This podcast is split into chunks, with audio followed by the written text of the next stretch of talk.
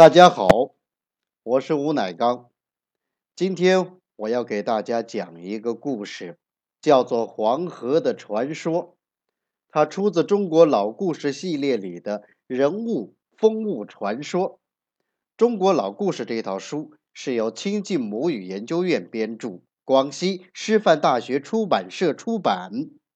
下面就让我们一起来听故事吧。说起黄河，你一定不陌生，你唱过的歌里，读过的诗里，经常会看到黄河吧。下面就来说一说我们母亲河的传说。很久很久以前，黄河野得像一匹难以驯服的马，它特别任性，从白天到黑夜都在发脾气。他的吼叫声大得好像要把人的耳朵震聋，黄河两岸的人们拿他一点办法都没有。那时候零下沟壑纵横，没有一块平坦的田地，也没有一块田能灌上黄河水，人们只能在山间沟底过着刀耕火种的生活。传说牛首山上住着几户人家，他们每天要从山底把水挑到山头上去种地，一年忙到头，吃不饱也穿不暖。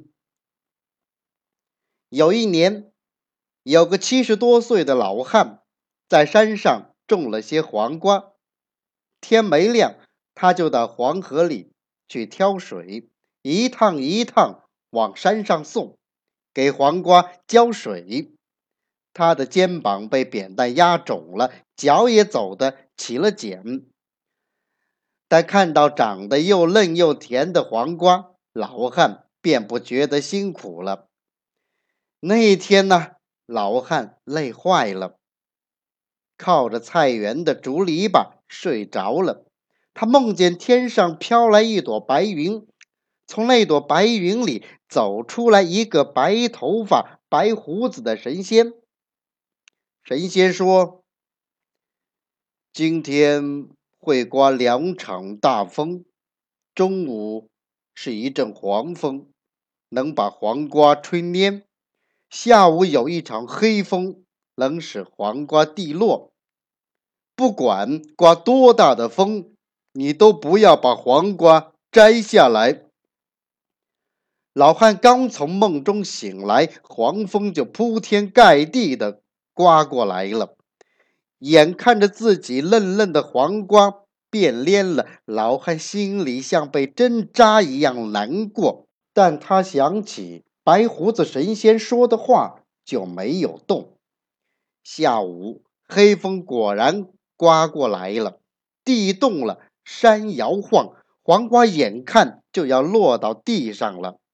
老汉气得摘下一个黄瓜，使劲朝黄河扔去。黄河马上断了一条线，像被刀切过一样，老汉也晕倒在了地上。这时白胡子神仙又来了，他说，你的黄瓜就是征服黄河的宝贝，它可以叫黄河断流，也可以让黄河听人的话。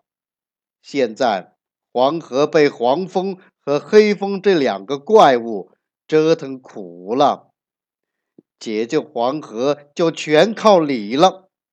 明年你要再种一园黄瓜，挑一个长得最大的扔进黄河里，到那时你跳进河底的洞里，珠宝由你挑，两种任你拿，还有一把宝剑，可以斩龙杀妖，驯服黄河。你指哪里，黄河水就流向哪里。老汉醒来后，虽然有些半信半疑，但想到可以驯服黄河，决定再好好种一园黄瓜。一年过去了，园子里结出了一条三尺长的黄瓜。老汉高兴的日夜睡在园子里，守护着这条长黄瓜。这一天天空晴朗，太阳照在园子里那条三尺长的黄瓜上。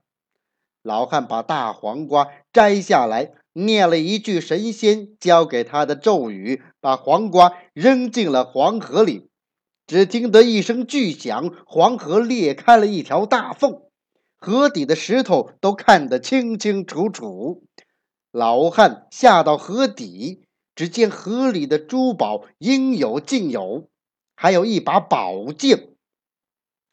忽然黑风和黄风刮了过来，老汉拿起江底的宝剑向黑风和黄风砍去。黑风和黄风吓坏了，呼哭着逃到天边去了。老汉把宝剑指向黄河，大声说：“黄河啊，黄河，你要填满沟沟壑壑，还要让山峰变成平原。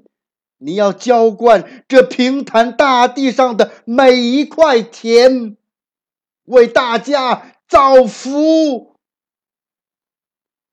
从此，黄河不再任性，它温顺的按照老汉说的去做。三天以后，宁夏变成了一马平川的大平原，居住在黄河两岸的人们开渠造田，用勤劳的双手开创出了自己幸福的生活。